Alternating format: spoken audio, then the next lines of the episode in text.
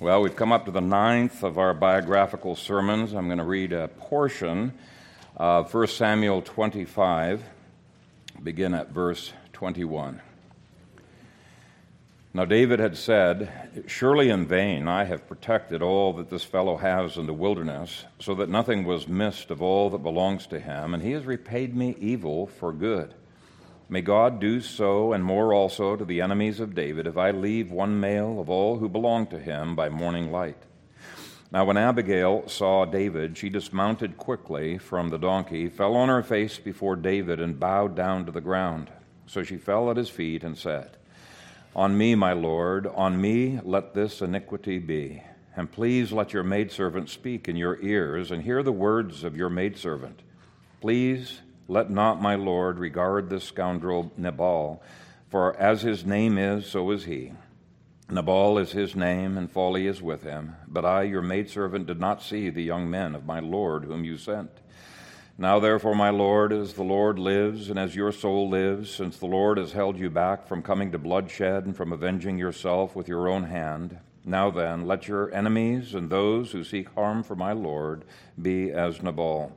And now this present, which your maidservant has brought to my Lord, let it be given to the young men who follow my Lord. Please forgive the trespass of your maidservant, for the Lord will certainly make for my Lord an enduring house, because my Lord fights the battles of the Lord, and evil is not found in you throughout your days. Yet a man has risen to pursue you and seek your life. But the life of my Lord shall be bound in the bundle of the living with the Lord your God, and the lives of your enemies he will sling out as from the pocket of a sling. And it shall come to pass, when the Lord has done for my Lord according to all the good that he has spoken concerning you, and has appointed you uh, ruler over Israel, that this will be no grief to you, nor offense of heart to my Lord, either that you have shed blood without cause, or that my Lord has avenged himself. But when the Lord has dealt well with my Lord, then remember your maidservant. then David said to Abigail, Blessed be the Lord God of Israel who sent you this day to meet me. And blessed is your advice, and blessed are you because you have kept me this day from coming to bloodshed and from avenging myself with my own hand. For indeed, as the Lord God of Israel lives, who has kept me back from hurting you, unless you had hurried and come to meet me, surely by morning light no males would have been left to Nabal. So David received from her hand what she had brought him and said to her, Go in peace to your house. See, I have heeded your voice and respected your person. Amen. Father, we thank you for your word, and we know that every part of your word is precious is designed by your Holy Spirit for our growth. I pray that each one of us would be receptive to this word, that you would enable me to faithfully preach it. And, uh, and we continue to worship you, Father, as we interact with and respond to your word. And we pray these things in Jesus' name. Amen. Well, last week we looked at an ideal woman in Proverbs 31, and we saw that ideal marriages are possible today. Not sinless marriages, but marriages that wholeheartedly embrace the ideals that God has laid down for us. Well, today we're going to look at a woman who found herself in a pretty suffocating marriage. It was anything but ideal. It was a marriage to a man who gives every appearance to me of being a narcissist and we'll get to the details of what a narcissist looks like as we go through the passage. But let me explain why I am not going to be touching on everything that could be touched upon. When we looked at this chapter in my Life of David series back in 2011, I focused mainly on her uh, treatment, uh, her intervention. Um, so to speak. But there's a whole lot more uh, to the intervention, uh, to her life than this intervention. And uh, I'll mainly focus on the things we didn't look at back then.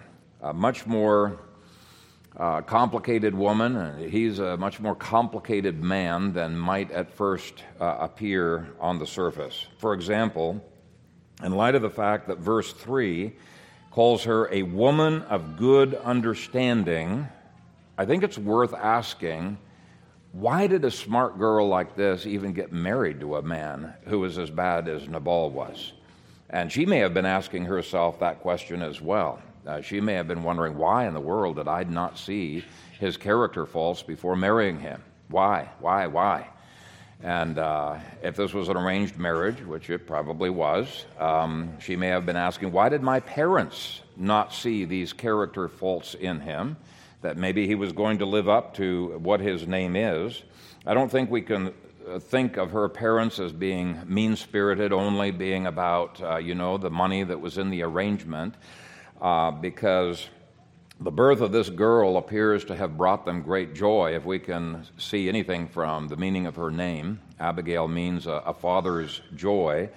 And so it appears she was his pride and joy. And from the limited data that we have in the text, it appears that both Nabal, which is the Hebrew pronunciation of Nabal, uh, but both Nabal and uh, Abigail came from pretty good stock. In fact, it may be that both Abigail and her parents overlooked, or at least didn't notice, Nabal's character issues because he had another, enough other good things going on that maybe these were somewhat hidden. It certainly happened to my aunt.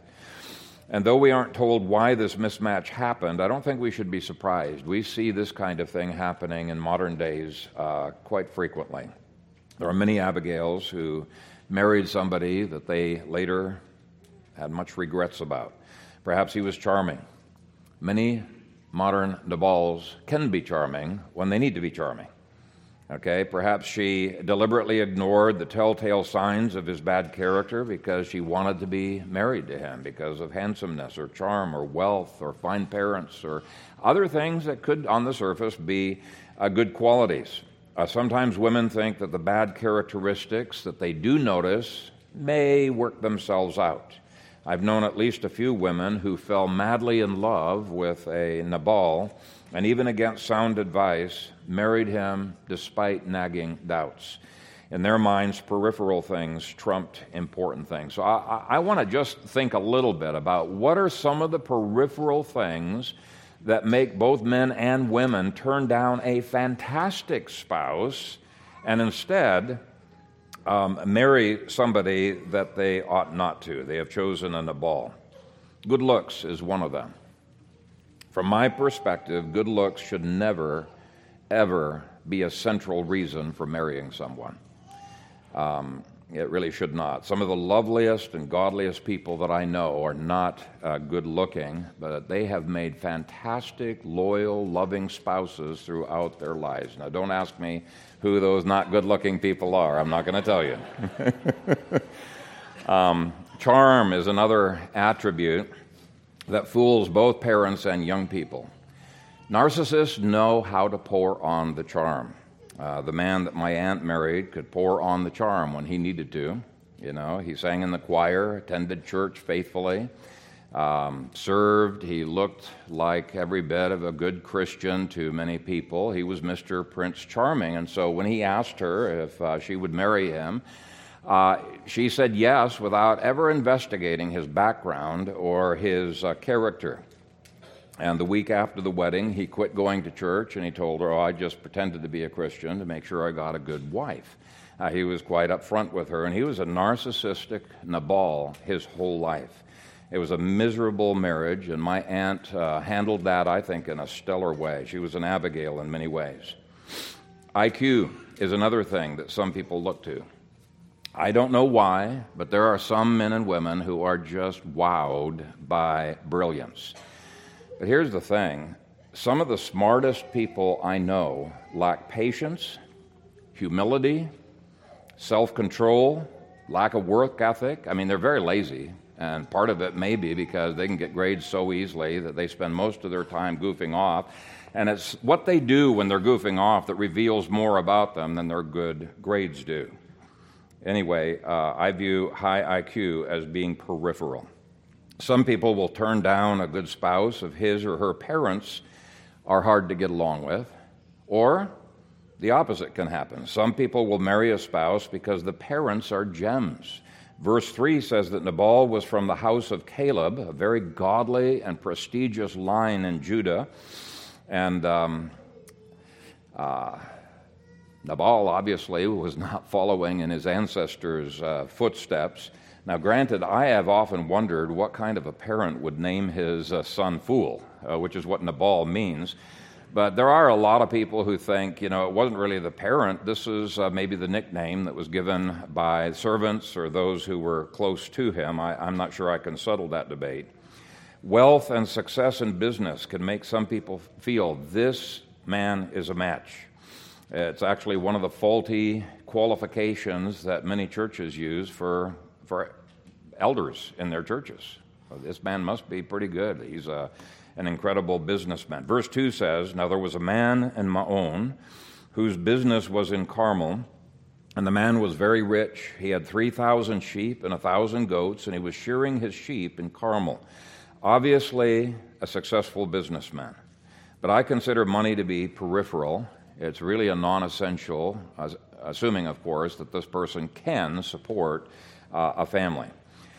Know what is important and what is optional when looking for a spouse. And I really encourage young gals and young uh, girls to be very prayerful and very rational in their search for a spouse. I highly recommend that you use your parents, lean heavily on your parents, on your elders, on other friends. Try to take the emotion out of the decision making. Get objective uh, opinions from people who will be honest. Uh, sometimes having more than one set of eyes can keep you from marrying a Nabal. By the way, I won't get into it today, but it's not just uh, men who can be narcissists. Uh, there are some women out there who are miserable to live with as well.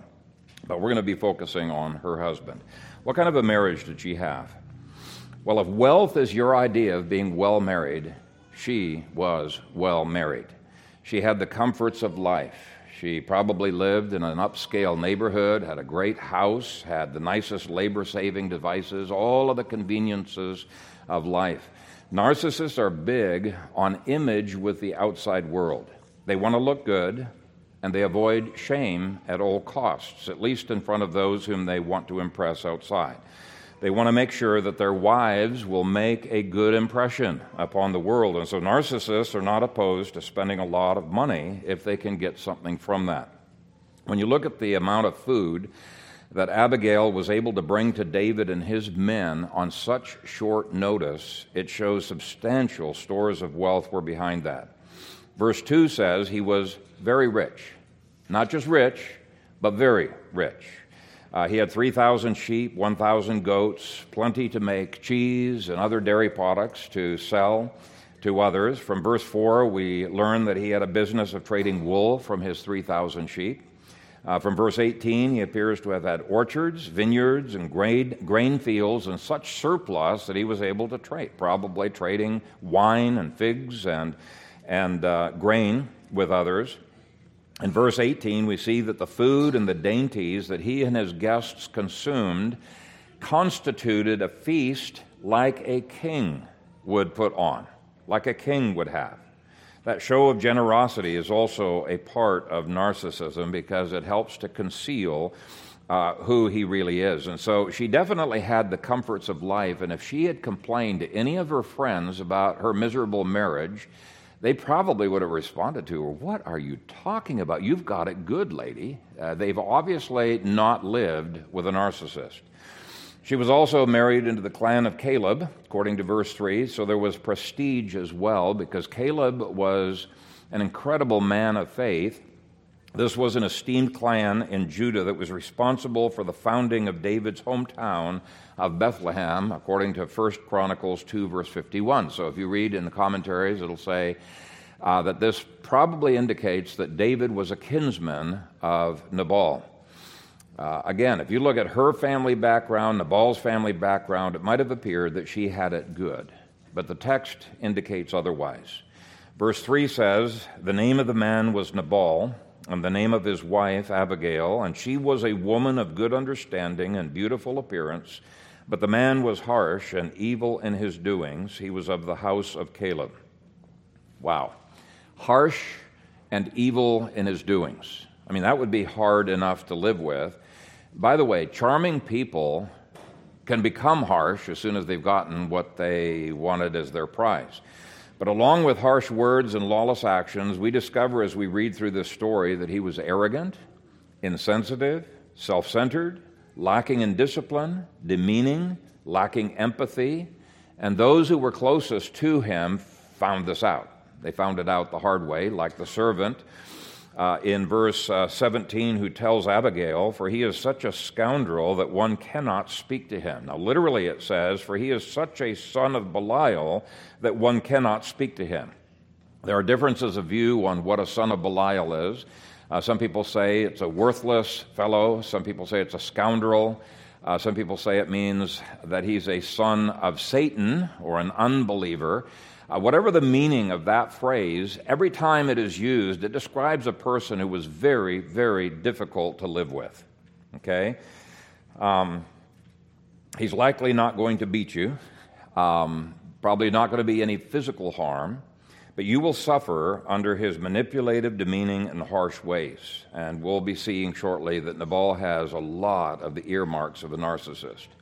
By the way, I do not, and I want to emphasize this. I do not agree with uh, how psychologists approach uh, narcissism, con- consider it a, like a, almost a disease or a condition that people cannot uh, uh get a cure for. Uh, I believe it is a sin response that is learned, and it's coupled. If you look in um, in uh, 2 Corinthians 6:15, you will see Paul defining the word Belial. He uses it as, as a synonym for Satan or the demonic. And so I believe that narcissism is sinful behavior that can be confronted, repented of, and delivered from. And it probably does take some de- deliverance because narcissists tend to be completely blind uh, to their own faults. Uh, it's a demonic blindness. But the bottom line is that there was no excuse for it in Nabal, and there was no excuse for it today. Anyway, before I get into the story here, let me give you some background on how David and his men had risked their lives to save the likes of Nabal in the past. In chapter 23, the Philistines had swept through the area, pillaging the produce and the livestock in the region of Keilah, which would have included Carmel and Maon, 18 miles to the southeast. I mean, uh, Nabal's flocks would have been right in the pathway of where the Philistines had come through. Well, the fortified city of Keilah asked David, and it's the only fortified city, they asked Keilah, uh, David, excuse me, to come and to rescue uh, them. They, they knew about David's exploits. He came, he rescued the men of Keilah, returned the goods that the Philistines had stolen to those from whom they had been stolen. And this means to me that Nabal owed David big time. He owed him the return of all of these flocks, but narcissists don't see it that way. You always owe them. It's just one of their defining marks. And we'll be listing some other characteristics as we go through. Anyway, in the last part of chapter 23, David was in the area of Nabal, uh, where his flocks were. Uh, he returns there in chapter 25.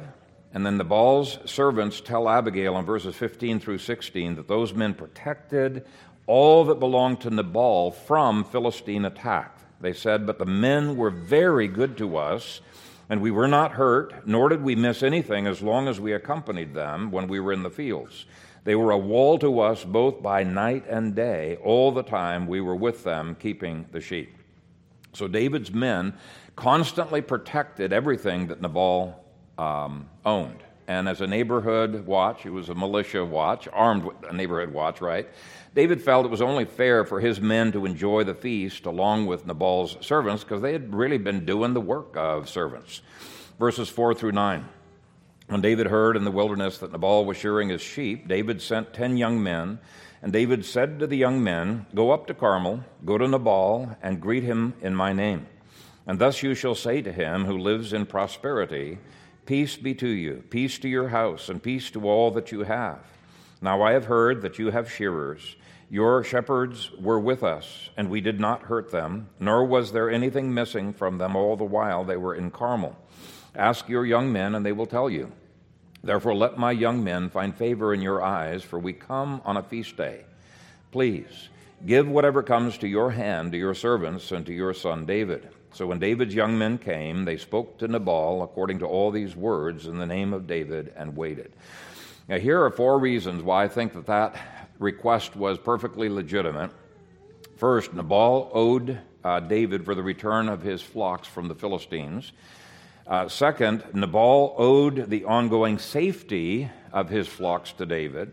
Third, it was a festival day when God's law itself required the rich to bless the poor, and these people were all refugees from Saul. They were definitely poor, definitely qualified. And then, fourth, the protocol of Eastern hospitality made this uh, request quite proper.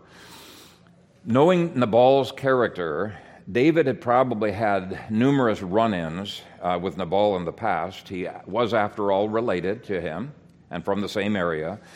But Nabal's insensitive, demeaning, dismissive reaction to David's messengers was the last straw, and David blew up in anger. And in some senses, you can understand his blowing up. Even though he repents of it, it's a sin that he, he repents of. You can totally understand why he blew up. But Nabal's words to the messengers give you a little bit of an idea of what Abigail herself probably had to put up with day in and day out. And I think we need to understand these kinds of things to appreciate the struggles that Abigails of today go through. They need prayer, they need support, they need counsel, they need encouragement. It's a very, very tough position to be in. Now let's examine his speech, first starting at verse 10. Then Nabal answered David's servants and said, Who is David? And who is the son of Jesse? Now, this is very dis- disingenuous because Nabal could not possibly have not known David. Absolutely impossible. Uh, David's dad was a prominent neighbor of Nabal. Uh, probably would have been plenty of business deals going on between them. And when David worked for Saul, David became a hero throughout the land of Israel, Scripture says, a man who had repeatedly defeated the Philistines on behalf of Israel. And even in the past year, David had rescued and returned Nabal's sheep. He could not have not known that. Uh, later, we'll see that Abigail knew of all of his exploits and even knew that David had been anointed to be king. She knew that. And so to say who is David is dishonest, demeaning, and dismissive. He goes on There are many servants nowadays who break away, each one from his master. Shall I then take my bread and my water and my meat that I have killed for my shearers and give it to men when I do not know where they are from? Now, we've already looked at some characteristics uh, of narcissists. This little speech hints at seven more. The first is lack of empathy.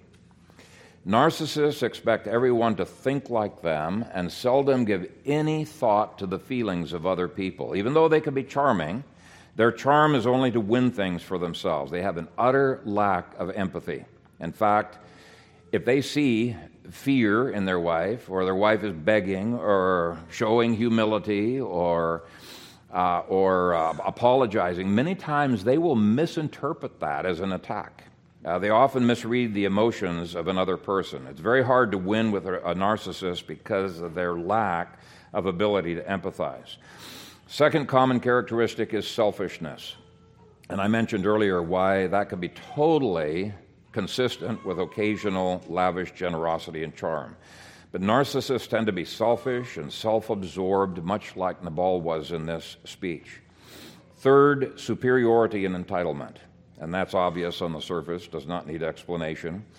Fourth, narcissists often take advantage of the service and kindness of others with no sense of owing them anything. There's no social sense of reciprocity.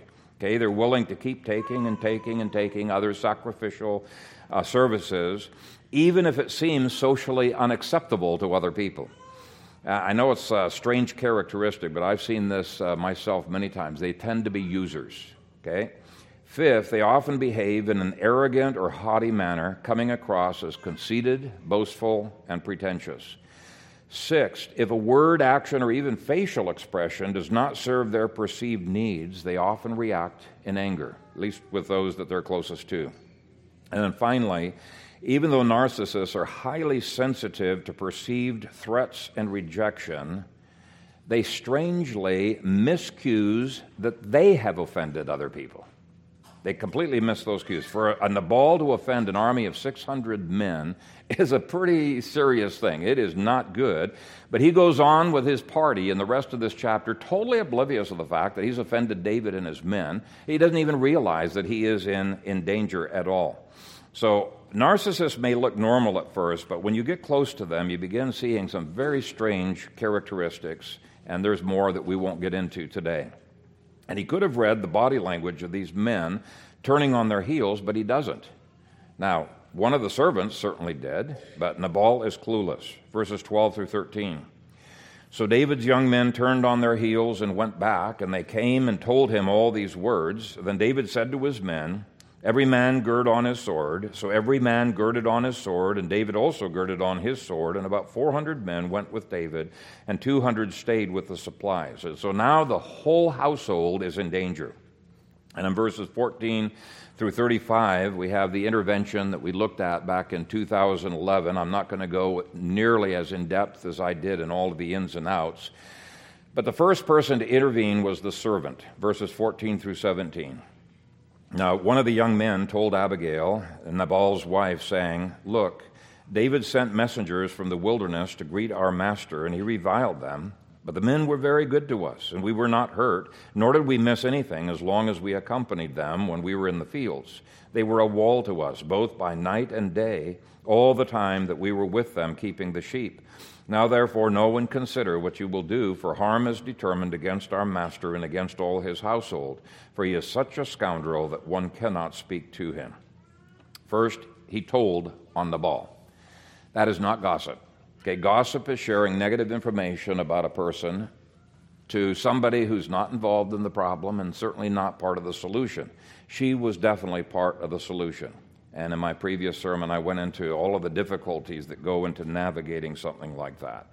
Second difficult thing that both servants and wives need to navigate is learning to become comfortable with knowing where to draw the line between legitimate submission, which is a good thing, and enabling, which is not a good thing. Now, our instinct should be submission. But when submission turns into enabling, we have crossed the line we have become guilty of the sin ourselves. We may not have committed it, but we've become guilty by enabling. This is why it's both Ananias and Sapphira who are judged because she went along uh, with his sin. Many wives are guilty of enabling their husbands' entrenched and unrepented sin habits like drunkenness, prolonged porn use uh, addiction to meth, etc. And in my previous sermon, I went into great detail on what kinds of situations servants and wives are definitely warranted by the scripture to engage in intervention, interposition. It's tricky, it is definitely not easy, but I dealt with those uh, tricky situations, I think, adequately in those sermons. Verse 14 indicates that action had to be taken immediately because the time was short. There was no time for alternative approaches says, Look, David sent messengers from the wilderness to greet our master. Now, the wilderness is not very far away, and based upon the body language of, of uh, these men, they knew they were in trouble if they didn't do something right away. Next, this intervention was needed because a gross injustice had happened to David, and I've already gone into that. Fifth thing we see here is that intervention was needed because of the danger of permanent disaster. This was not a case of petty meddling.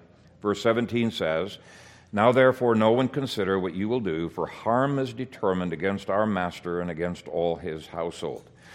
And so I would just say from this, when we're intervening in the lives of people, we need to make sure it's very, very serious. It's not just for trivial uh, issues. Here, disaster was hanging over everyone's heads, and it took more than one head to figure things out.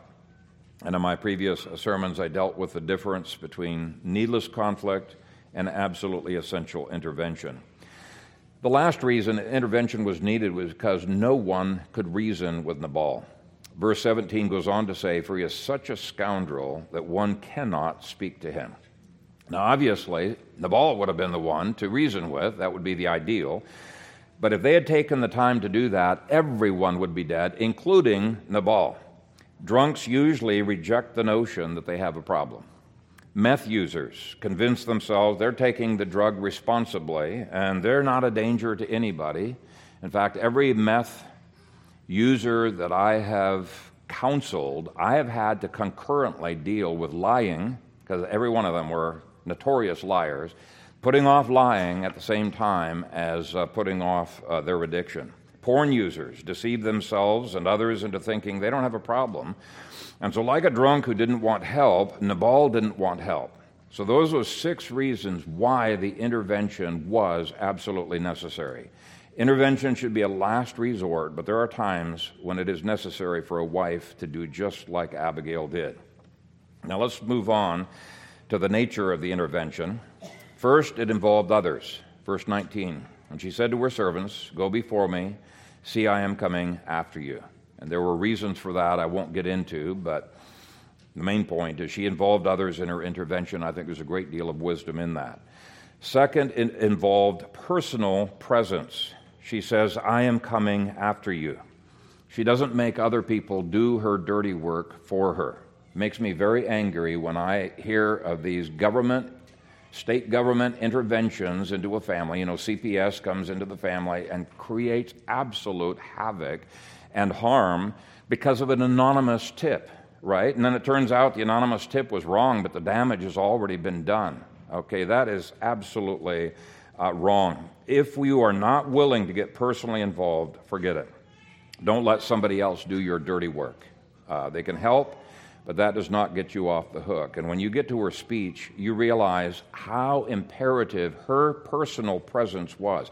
She gives an absolutely amazing speech. In fact, it is so amazing, it's one of the reasons why uh, Jews consider uh, her to be one of the seven female prophets of the Old Testament, and Roman Catholics have long considered Abigail to be a prophetess.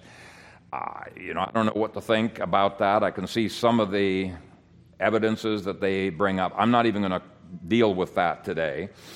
Um, but the point is, there was a personal presence that made a difference. She was not an anonymous whistleblower.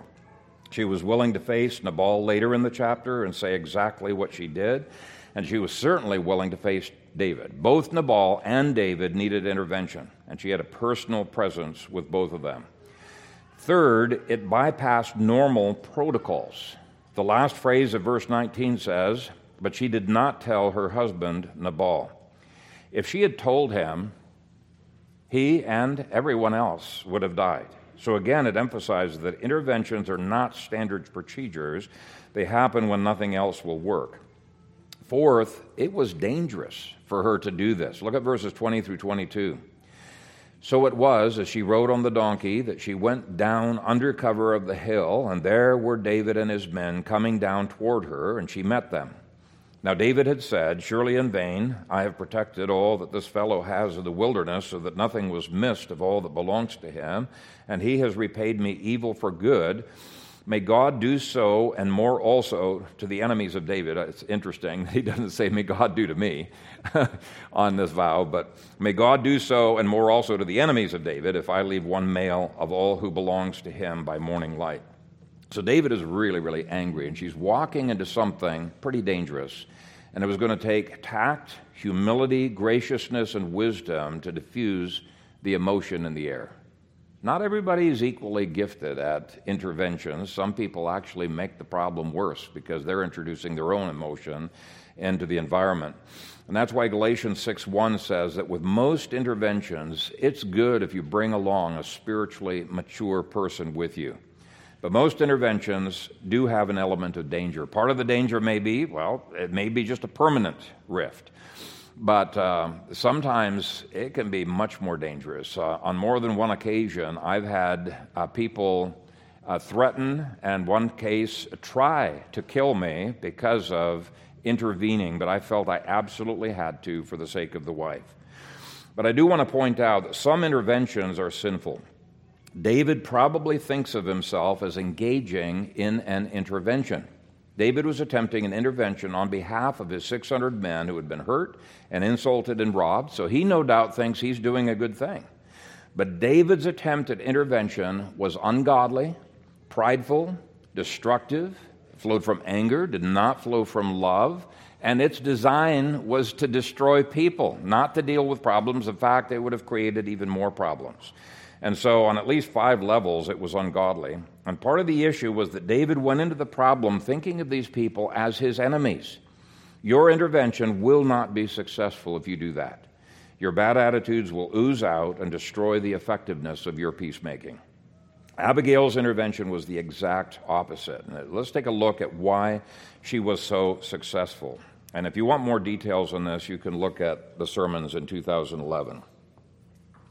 Why was she successful? Well, her speech, which is the longest recorded speech from a woman in the Bible, is a fantastic example of both interposition and peacemaking. She stopped a whole army of 400 angry men in their tracks.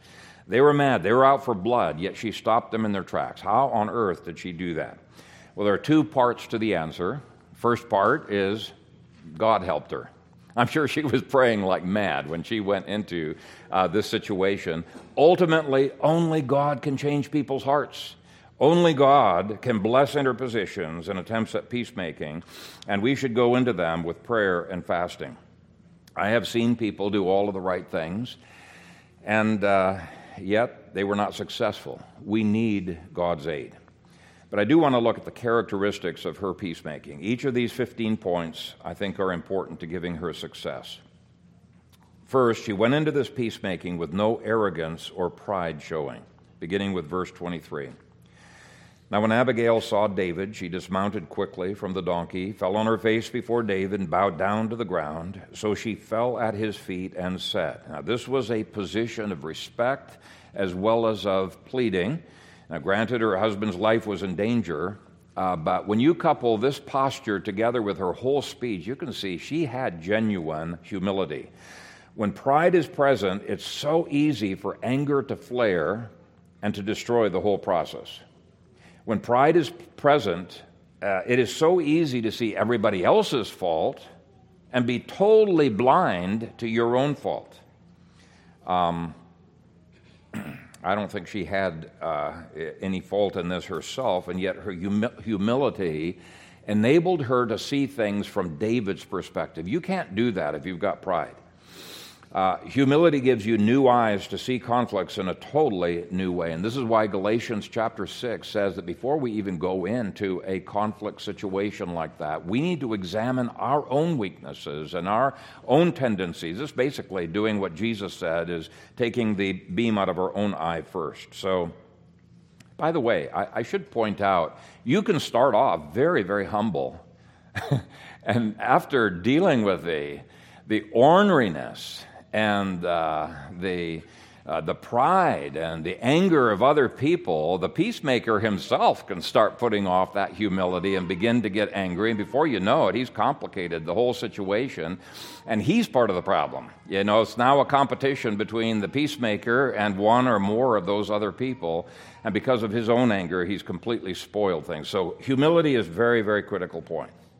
Second thing that we see is that she was willing to take heat so that others could be saved. She didn't deserve the heat, but she's willing to take it. Take a look at verse 24. She says, On me, my Lord, on me, let this iniquity be. In other words, she is willing to suffer the consequences for Nabal's iniquity. And this is absolutely remarkable. This shows the degree of love that she has for her despicable husband, or at least for the servants. Some commentators have said that this is simply a false taking of blame, like the wives of many narcissists have learned to do in order to survive.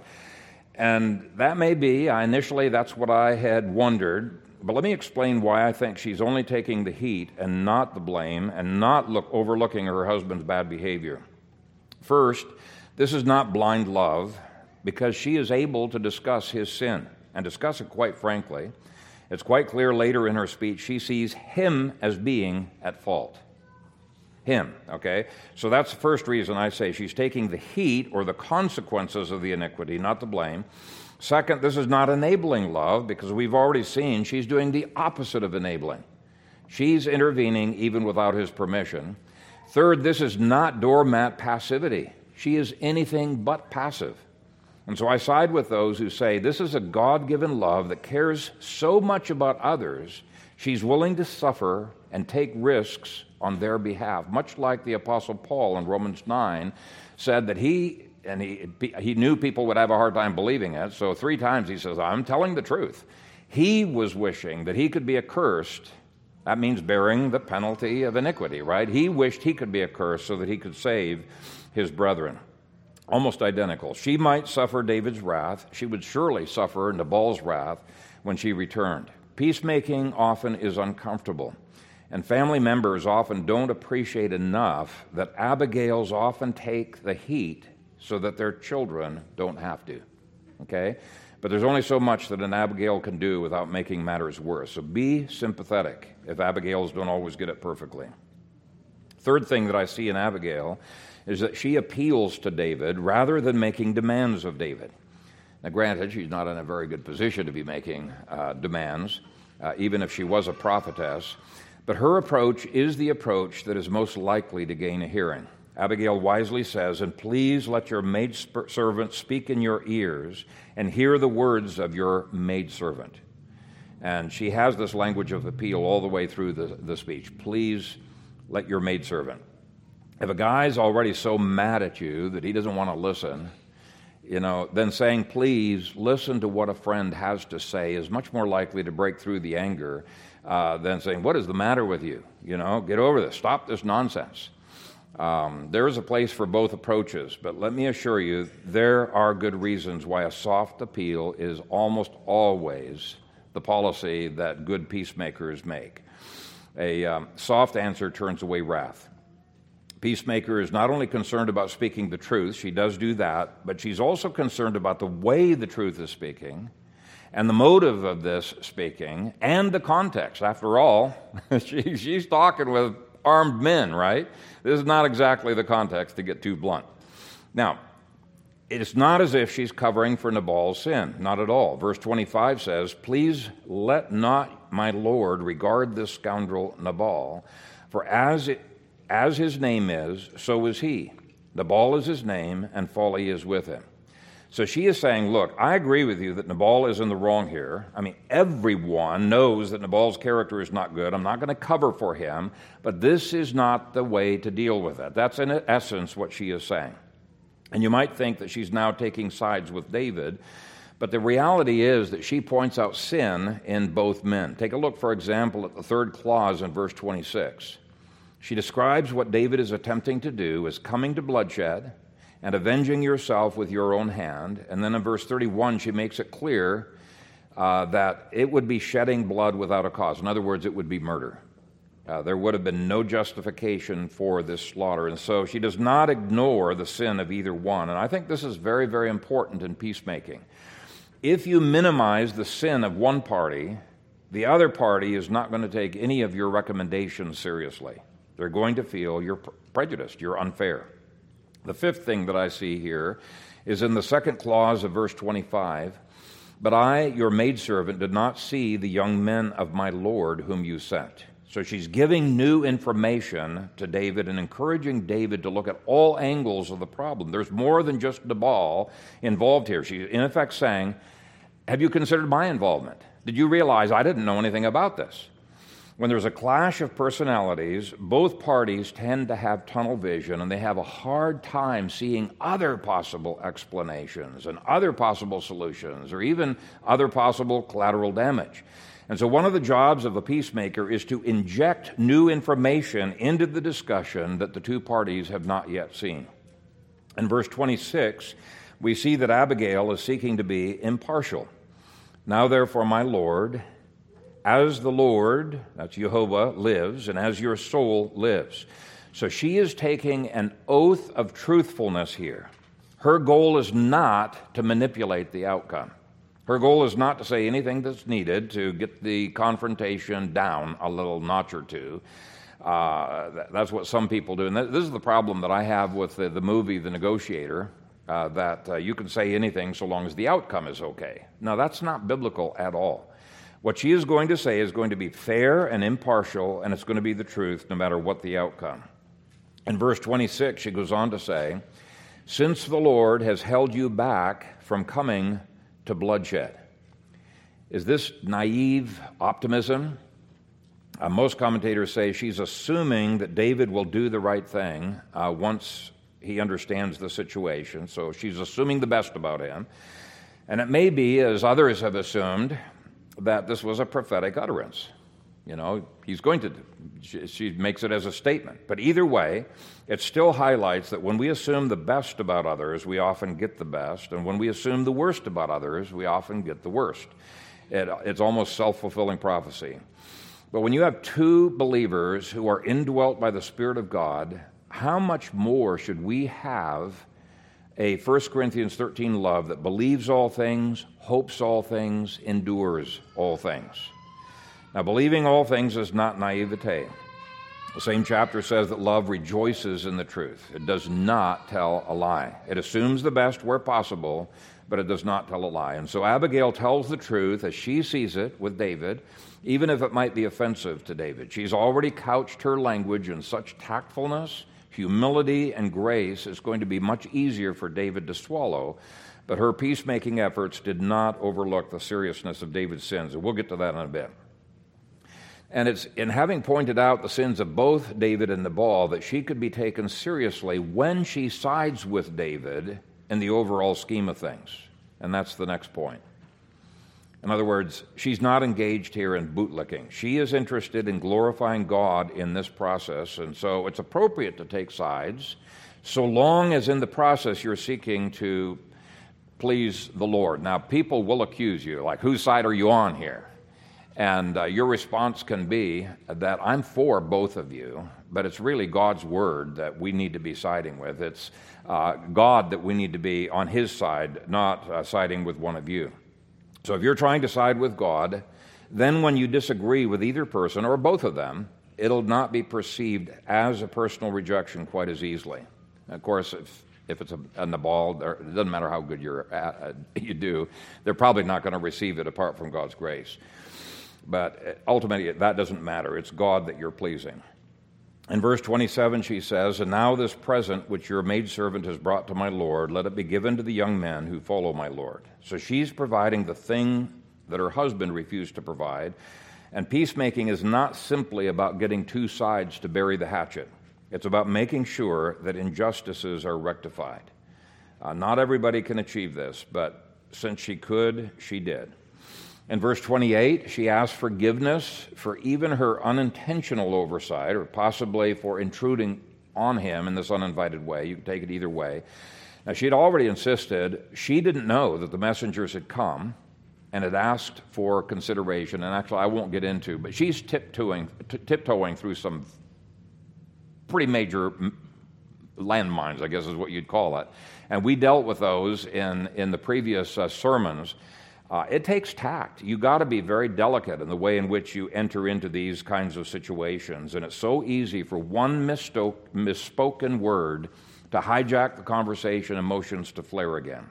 And this is why we need to bathe these things in prayer. The 12th thing that I see is that she affirms what is good in David. And by doing this, she actually will add power to her point. That he could lose all of this if uh, he insists on acting rashly. Basically, you've got such a good reputation, it's all going to be blown up, blown up in this one act. So here are three things that she says she appreciates about David. First of all, she affirms that she believes God's promises that he will indeed be king.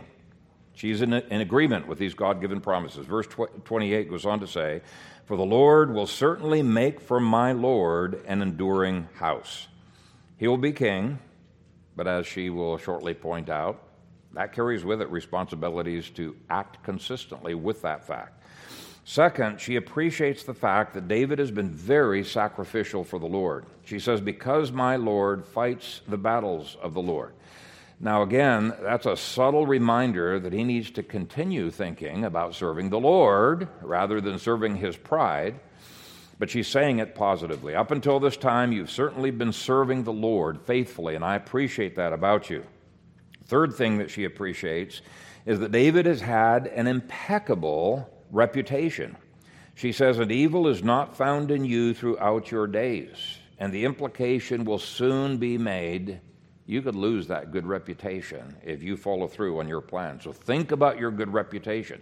So even the good in David that she mentions is going to be leveraged to make her point. But the next two points give two more ways that she seeks to be positive about David before launching into why what he's about to do is really, really wrong. She shows sympathy for the difficult straits that David found himself in. He really was in a tough position. He was totally, totally dependent upon the goodwill of others. So she says, Yet a man has risen to pursue you and seek your life. So that's referring to Saul. So she shows sympathy and understanding for his tough status. Sympathy can be crucial component of, of peacemaking. Even people who are in the wrong sometimes have gotten into the wrong because of tough situations. And we can appreciate that and sympathize with them before showing them a better way of handling things. But, and this is the next point, even given his tough situation, there is still no excuse. Instead, she encourages David to look to God in faith during this trying situation. David, too, has had to deal with a narcissist, King Saul. And uh, this is the second part of verse 29 through verse 30. She says, But the life of my Lord shall be bound in the bundle of the living with the Lord your God, and the lives of your enemies he will sling out as from the pocket of a sling. And it shall come to pass when the Lord has done for my Lord according to all the good that he has spoken concerning you, and has appointed you ruler over Israel, etc. Even though it doesn't look like those promises are being fulfilled, she has faith that they will be. And again, all of these remarkable statements may possibly be prophetic statements. But either way, the point is she encourages David to have faith that they will be fulfilled. And we spent a lot of time looking at the, those beautiful images in 2011. So she affirms God will protect David like a treasure. He's going to sling his enemies out, and he will eventually become king. Now, here is something I want you to consider. Of the previous 14 points we've just gone through, uh, at least 12 of them don't deal directly with David's sin. I, I, find that very interesting. David's sin is the crisis that needs to be dealt with, and yet it's the smallest portion of what she speaks about. There's a sense in which all of the other points are preliminary to pointing out the stupidity of what David is about to do. It's giving perspective, and once he has perspective, it'll be easier to convince him. But now comes the bitter medicine in verse 31. And let's look at it phrase by phrase. Even this is worded very carefully. She says that she has interposed herself because she does not want David to later have to regret this action. So that means she's still for David, even though she disagrees with what he's doing. She says that this will be no grief to you, nor offense of heart to my Lord. This is not going to be something you're going to be proud of. In fact, you're going to grieve over it and find it to be an offense. So, grief is the result of his sin, and offense is the character of his sin. But interestingly, she's trying to have him look at it from his own future perspective. In the future, you're going to regret this. And peacemakers have to give perspective.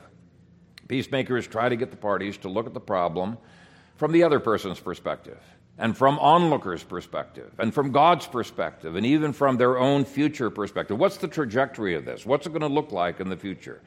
So she tries to convince him he will grieve over it and it will be something offensive to his heart. Next, she tries to get him to see the seriousness of the sin in its own right. And here's what he's going to regret. She says, Either that you have shed blood without cause, or that my Lord has avenged himself. The first serious charge was he was about to shed blood without cause. That's a euphemistic uh, way of speaking of murder. Killing somebody in self defense is with cause. That's why it's not murder, right? But unless the Bible specifically authorizes the spilling of blood, you have engaged in murder if you kill someone. And as David himself had pointed out previously, the civil magistrate alone can spill blood for vengeance purposes, you know, getting even. Can't do that personally. Self defense, yes but vengeance, no. In the previous chapter, David had written, very, very interesting, the imprecatory psalm, Psalm 35, against all those who spill blood without cause. Same thing as here. So he pronounced uh, curses on murderers, and that means that in the time period of chapter 24, he hated the very thing that he's now about to do. He himself would be under the curse of Psalm 35. In Psalm 7, he would later pronounce a curse upon himself if he had spilled blood without cause. So, this is a serious sin, and she's seeking to point out the seriousness of that sin. The second thing she is accusing him of is acting as a revolutionary, or that my Lord has avenged himself. When the New Testament commands us to not take vengeance, but uh, uh, rather to love our enemies, it's actually quoting the Old Testament. It's quoting from Deuteronomy 32 and from other passages. And I think this would have stuck to David like glue because he had spent so much of the time in the previous chapters convincing his men of the very same thing. Exactly the same thing that it's wrong for private citizens to take vengeance. He refused to raise the sword against Saul. He refused to take out Doeg even though he suspected that Doeg would tell Saul of his whereabouts. He had been a model of the reformed principle of self control under tyranny, and he was about to let it all go out the window with one revolutionary act of vengeance. If he had killed Nabal and his men, he would be no better than Saul, and it would have been hypocritical for him to write those Psalms against Saul. Uh, my new booklet, The Divine Right of um, Resistance, goes into when it's legitimate, when it's not legitimate to resist civil government. The last thing that she mentions is that there are innocent people who can be hurt when people take vengeance into their own hands. In other words, collateral damage. And uh, peacemakers try to give perspective on collateral damage. In this case, she would be one of the ones who would have suffered at David's hands. So she says, But when the Lord has dealt well with my Lord, then remember your maidservant. Now, of course, she's been so gracious and so humble in her entreaty, it made it much more easy for David to respond humbly. And because I went in depth on David's response in 2011, I'm just going to barely mention 10 aspects of what, it, what constitutes a proper response to rebuke. How can we be godly in our response? First, David listens and responds in verse 32.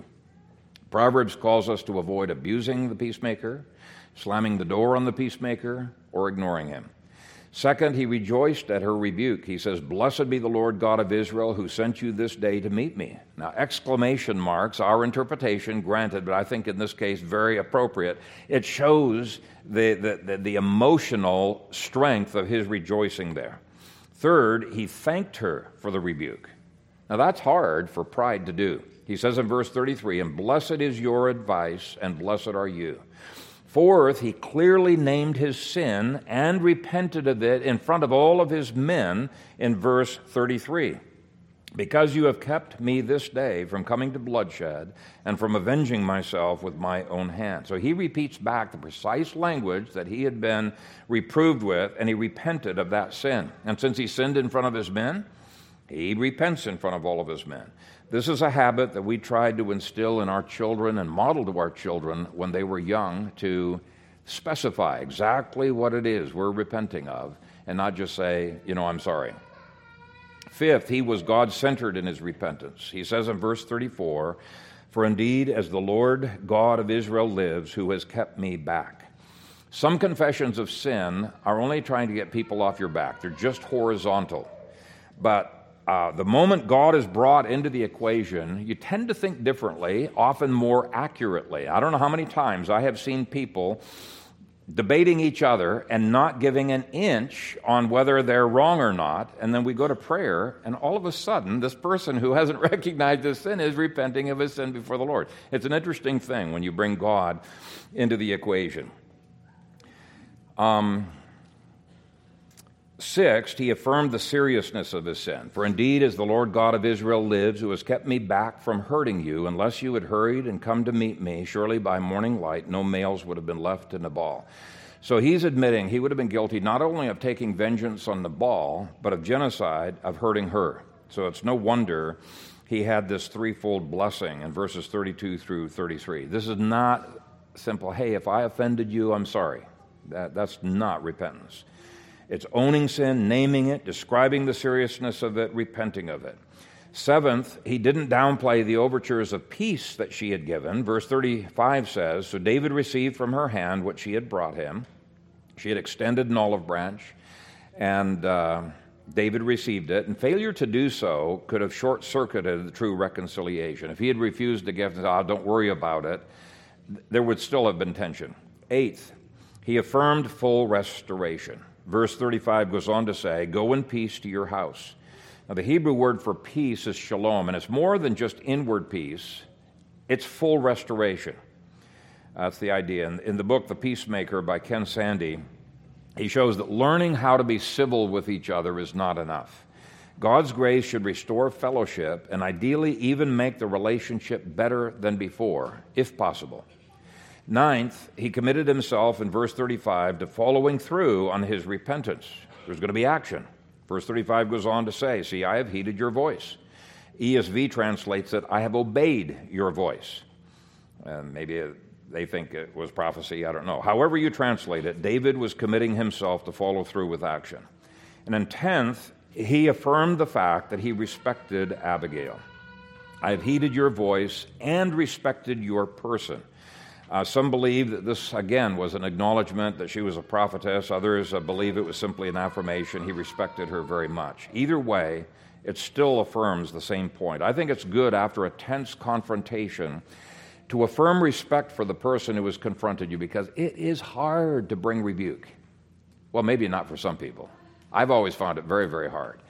And so to say, thank you for bringing this to my attention, I respect you very much for having the courage to do that, I think goes a long ways toward normalizing relationships. Now, in verses 36 through 38, we have one more confrontation that needs to happen. She needs to let Nabal know what she has done and that she has saved his skin. She acted behind his back, but that's not her persona. In verse 36, she discovers that he's drunk, totally oblivious to the danger he's in, so she decides, wisely, I think, I better wait till he's thinking more clearly. Verse 36. Now Abigail went to Nabal, and there he was holding a feast in his house, like the feast of a king.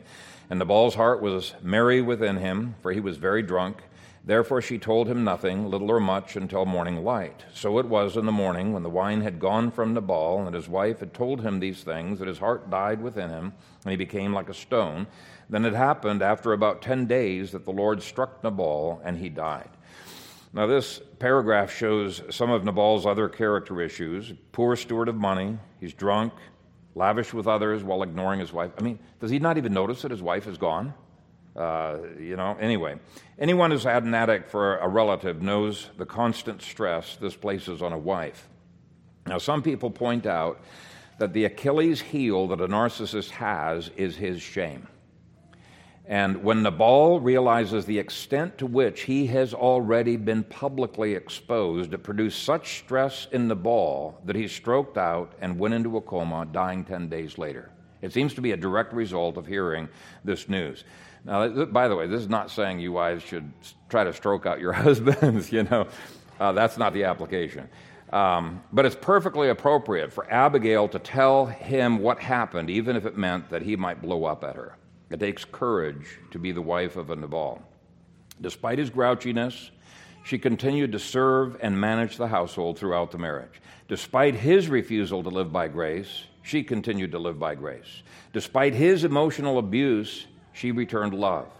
And who took care of him during the 10 days that he was comatose? Obviously, somebody had to. He could not have survived for 10 days. She and the servants, no doubt, did it. Otherwise, uh, he would have been uh, dead much earlier. But Romans 12 calls us to not become sinful in our response to the sins of others. So, even this brief account gives two indications of her faithfulness to her husband. The first one is she did not try to hide the fact that she had intervened on his behalf. He might have gotten angry, but we saw previously she had done it not out of rebellion, she had done the intervention to save his neck. And then, secondly, when she had a chance to let him die, she didn't. Even jerks need to be treated with dignity. She obviously cared for him in his dying days. And if that does not exemplify the grace of the Lord Jesus Christ, I don't know what does. Uh, my aunt's husband, um, you know, he was pretty harsh with her all the time, but particularly harsh when he was uh, drunk. But when God struck him with almost total paralysis, she loved him by God's grace and ministered to him. And my parents loved him by God's grace and ministered to him. And he came to Christ before he died. And the only way they knew is he could respond yes or no, just slight squeeze of his hand. That's the only part of his body that he was able to, to move. Verse 38 doesn't ascribe the death to the stroke alone. It says, Then it happened about 10 days later that the Lord struck Nabal and he died. Doesn't say she was wishing for his death, God sovereignly struck her. And I should point out that not all miserable marriages are allowed by God to end like this one did. but Paul does guarantee believers in 1 Corinthians 10:13 that no matter how miserable our circumstances, God always makes a way of escape from our own sin that we might be able to bear up under the miserable circumstances. Now obviously we're not talking about physical abuse uh, or danger to life and limb, then you need to escape from the home, not just escape from your sin, but that's different, totally different question. But most Abigails don't have that choice. In any case, in Abigail, we see that she needed grace, she had sufficient grace, and she sought to minister grace to her husband. And it does not appear that her husband ever did repent. But you know what? God has won husbands through the grace that they saw in their wives. It's exactly the promise that God gives in 1 Peter 3. And my aunt is testimony to the power of God's grace to triumph over an evil husband. Now, since I dealt with her marriage to David adequately in 2011, I'm not going to dig into it much today, but I will just say this was not a polygamous marriage because Michal, uh, his first wife, had divorced her husband, and I can't. I, I explained that before, why she probably felt she had to, but divorced her husband, married Palti, and God Himself said that Palti was her husband. So that was a that was a true marriage. And so she would not have been able to come back to David according to Deuteronomy 24. And it also means that David was free to marry Abigail. Because she was a Proverbs 31 woman, this was a marriage that enriched David in many ways. He was obviously enriched in the vast in properties that he inherited from Nabal. But I think the brief statement in verses 40 through 42 shows he was enriched in a good relationship with her as well. When the servants of David had come to uh, Abigail at Carmel, they spoke to her, saying, David sent us to you to ask you to become his wife. Then she arose, bowed her face to the earth, and said, Here is your maidservant, a servant to wash the feet of the servants of my Lord. So Abigail rose in haste and rode on a donkey, attended by five of her maidens, and she followed the messengers of David and became his wife. David also took Ahinoam of Jezreel, and so both of them were his wives. We aren't told when David married Ahinoam or why. I think this would have been a difficult burden uh, for Abigail to, bear. Uh, to bear. Uh, there's not a single polygamous marriage in the Bible that turned out well. Uh, you know, it's sad that we don't hear that her story turns out perfectly like all fairy tales do. But uh, God includes stories like this because they're true to life and it shows us God knows, God cares. But I'm sure that David sought to care for her. She definitely had it much better than under Nabal. Now, here's an interesting thing. She went with five maidens, not only as a sign of vast wealth. Commentators say th- this was definitely, to have five maidens was a sign of vast wealth. In other words, she didn't need David. She didn't need his wealth, she didn't need his marriage. She could have continued on on her own, but also that she was willingly getting married. So it shows she has no insecurity or need whatsoever. She's making a statement. She's entering this marriage of her own free will. And again, it shows strength of character on her part. She is a strong woman. Now, we only have three other facts that we know about Abigail. First, she had a son by David, whom they named Chileab, 2 Samuel 3, verse 3. And according to 1 Chronicles 3, verse 1, they gave him a second name, Daniel. Or it's remotely possible that the first Chileab died, and then she had a second son that they named Daniel, but I think most commentators say it's just two names for the same person. Second, chapter 30, verse 5 shows that David's two wives are now listed with Ahinoam being first. Some people say that's favoritism. I just say she was the first one to have a baby, and it's listing the children, the sons. That's all that it's about. Third, Ahinoam and Abigail were taken captive by the Philistines. David strengthened himself in the Lord, and with his men he chased down the Philistines, inflicted a slaughter, rescued the women and the children, and of everyone. And so David was a protector. Now, we aren't told how she handled the kidnapping or how she handled the second wife. We can only guess, but it illustrates to me life is not always peaches and cream.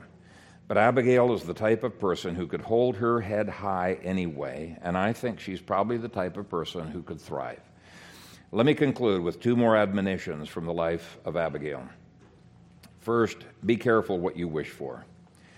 There are many people who would love to be as wealthy as so and so.